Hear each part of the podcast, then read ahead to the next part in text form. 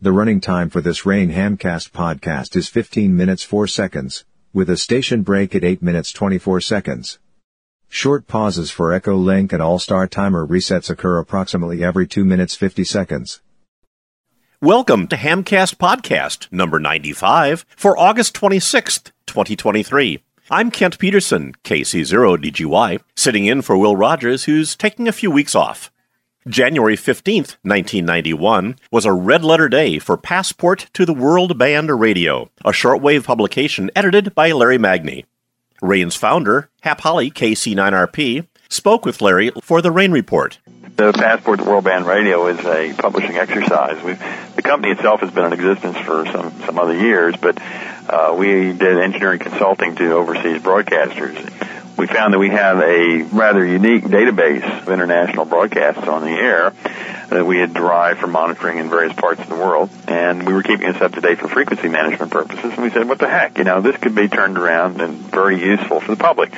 So it was almost an afterthought. We came out with what we then called Radio Database International, and a very slim edition, only covered the tropical bands, in January of 1984 and it was a real seller. I think it did something like 300 copies.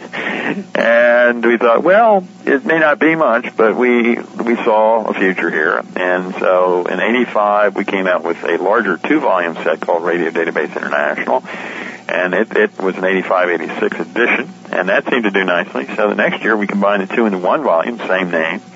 And that seemed to do very nicely too. So the following year, we changed the name to Passport to World Band Radio. That was with the 1988 edition.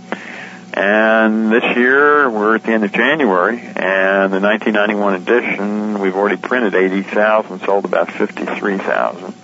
And we fully expect to sell the rest and maybe then some. So it's been a real nice curve and just goes to show that there's, there's public interest in shortwave radio. According to a story I heard recently, you are going to go into a second printing. We are, yes. It's in a second printing. We printed 55,000 in the first printing and we figured we might have to do a small second printing, but we weren't sure. It's, it's very hard to gauge when it's growing this fast exactly how many books you're going to have to have. So anyway, we were chugging along, and of course the Gulf situation came along, and zoom. In one day, in fact, two days, Monday and Tuesday last week, not long after the war started, we sent 10,000 books out of here two days.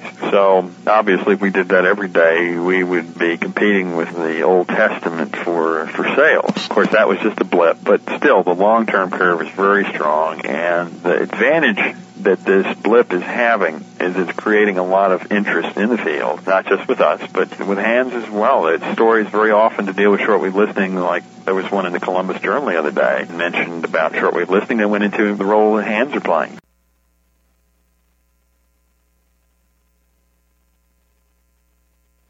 Two often go together as they always have. And the league is certainly selling an awful lot of books. In fact, we just an hour ago sent another big shipment by truck out to them. So they're selling a lot of books to hams, and it's a kind of a mutual thing. It's always been a going together between the two fields, and I'm hoping not only are we're getting more shortwave listeners, but I, I'm hoping and expecting that this is going to help the ham community grow, and that, and of course the no-code license. The breakdown of the military action in January 15 really didn't start it, though, did it? This has really been uh, coming on for a couple of years, hasn't it? Shortwave listening has really come of its own. Yes, in fact, if you we provided some data to USA Today last Friday, which they printed in. As I recall, essentially it's more or less doubled in the last five years. And the rate of increases is definitely increasing. Uh, for example, maybe we went up 20% in our sales one year and 30% in another and 40% in another and now we're doing uh, like 100%. So it's not just an increase, but this, it's almost exponential. It does suggest that the real situation in the U.S. is that people have not known about field. One of the things we do as far as hamming goes, in the book we try to explain to people what the field is, how to get started and so forth, and also direct them and to make them knowledgeable about the fact hamming exists. We don't pretend to be a ham reference, obviously we're not, but, you know, we let them know that there's this world out there, and if they're interested, they can go out and do this, that, and the other. Are you getting much business from abroad? We do get business abroad, but the overwhelming majority of our sales are in the United States and Canada. I don't remember off the top of my head the percentage, but we do fairly well in the United Kingdom too, and in Japan. In continental Europe, it's somewhat more traditional. Over there, we haven't really tried real hard to, to get into Europe, but I suspect that the ground isn't quite as fertile. There seems to be a, a certain mindset on the part of Americans. Interestingly you have Americans turning outward over the last several years. They're looking at the world around them and they want to communicate with and know more about the world around them. Meanwhile, Europeans are turning inward. They're trying to become a United States of Europe. So the mental outlook of the population is, is much more amenable to international communications in this country than it is in Western Europe. Even in the UK where we do well, we're basically catching the traditional hobby and DX listeners and hams that are already established as opposed to what we're seeing in North America, which is a totally new growth market. And sure, many of them are established, maybe a third, I don't know. We, we really aren't certain, but it's, it's, it's maybe a half. Somewhere in there are the people are already established by the book. The part that's interesting is the half that is not established. These are people that are brand new. And we did some analysis on that. We found that after a year, these people are still there. We thought there'd be a dropout rate, but those people stay with it. It's building up a whole new growing base of people. And as far as hamming goes, we don't know what the percentage is, but we know there is a certain percent that sooner or later, after they've listened for a long time and so forth, a certain portion of them will want to get involved in hamming.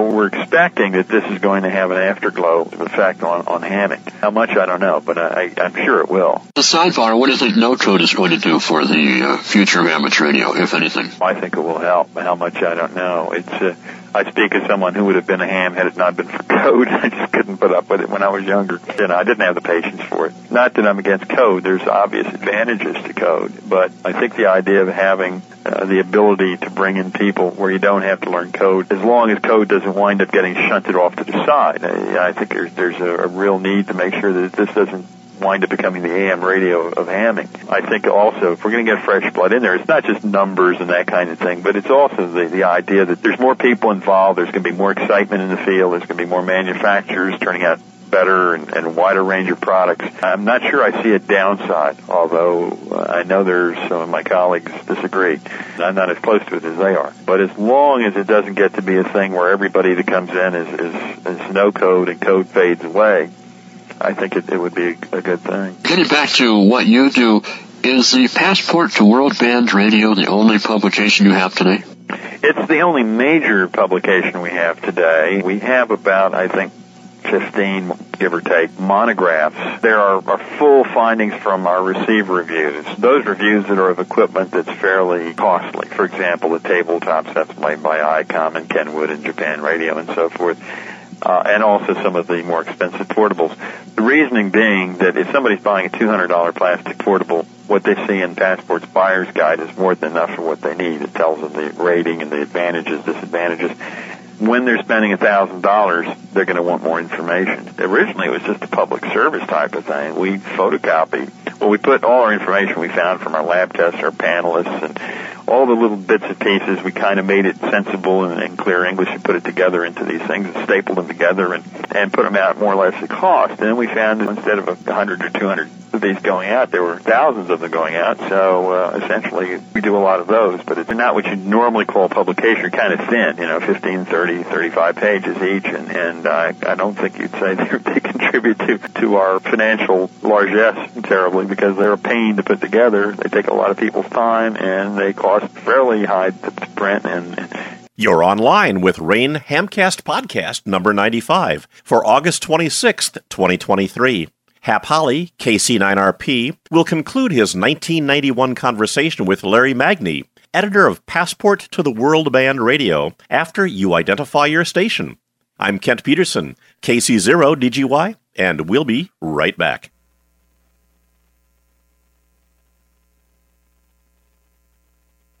If we sell them to dealers, which we often do, that's I guess where most of it goes, then of course you've got that. So the end result is it's not financially all that attractive, but it's it's one of those good things. It doesn't hurt us. It's like chicken soup. It helps people when they're making decisions and buying. You're sort of a success story in that uh, at one time you were a regular nine to fiver behind the desk, I gather. Yeah.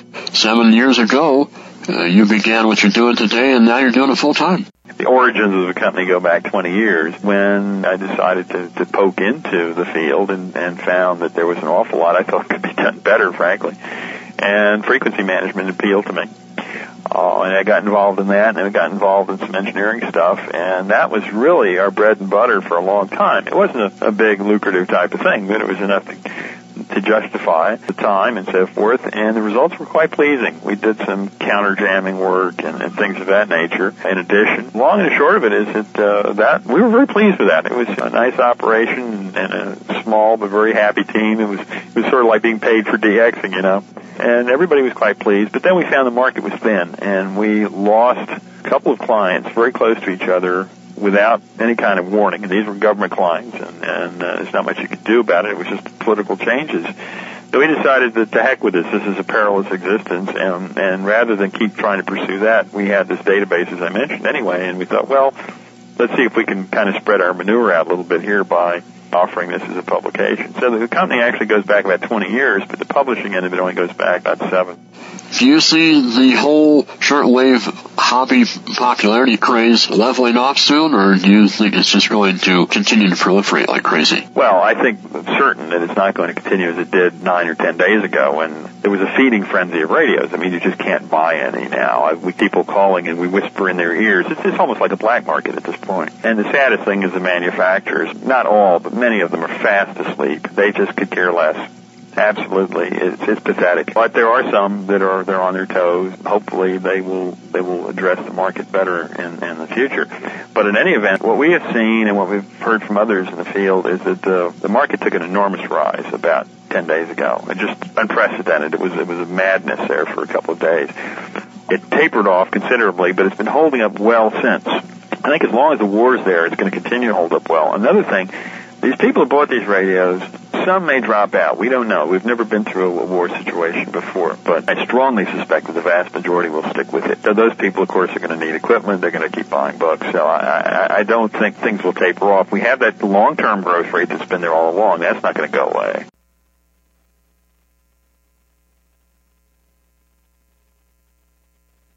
With all the publicity and everything else, my guess is that all the unfortunate things that this war has, has brought about and will continue to, uh, there are always little silver flecks on, on even the darkest cloud. And I think here, American people have shown they're very interested in knowing what's going on beyond their borders. And, and I think that is a socially very important thing for us to have happen. Uh, what you guys are doing is, is very the same thing. Not only just a hobby and, and rag chewing, but it's always had that sense of people trying to reach out and communicate with each other, whether it be across borders or across across the town. And I think it's a terribly important thing. And a number of our, our staff are hams.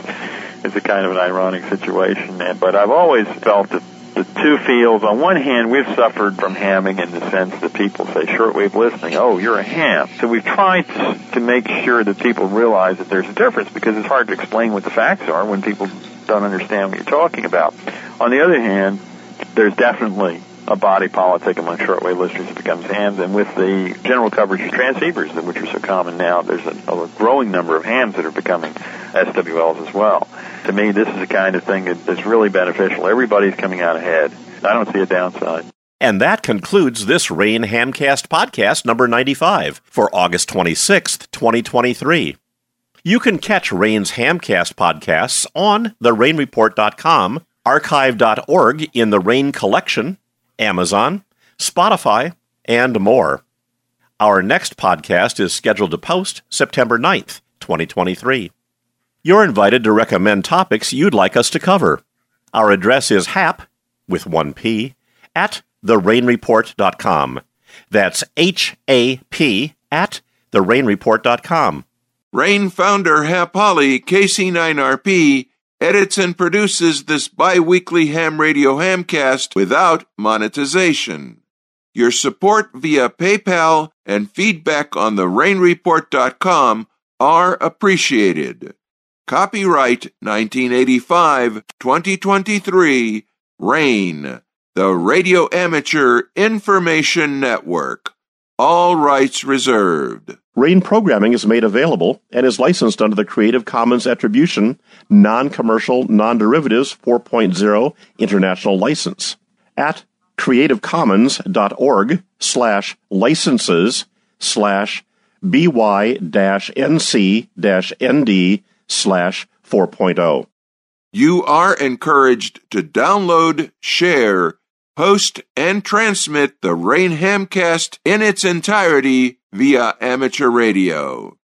Thanks to Tom Shimizu, N9JDI, for posting a not for broadcast version of these podcasts via the Rain Report channel on YouTube. That's it for now. I'm Kent Peterson, KC0DGY, bidding you very 73. From RAIN, the Radio Amateur Information Network. Keep on hamming. Keep on hamming.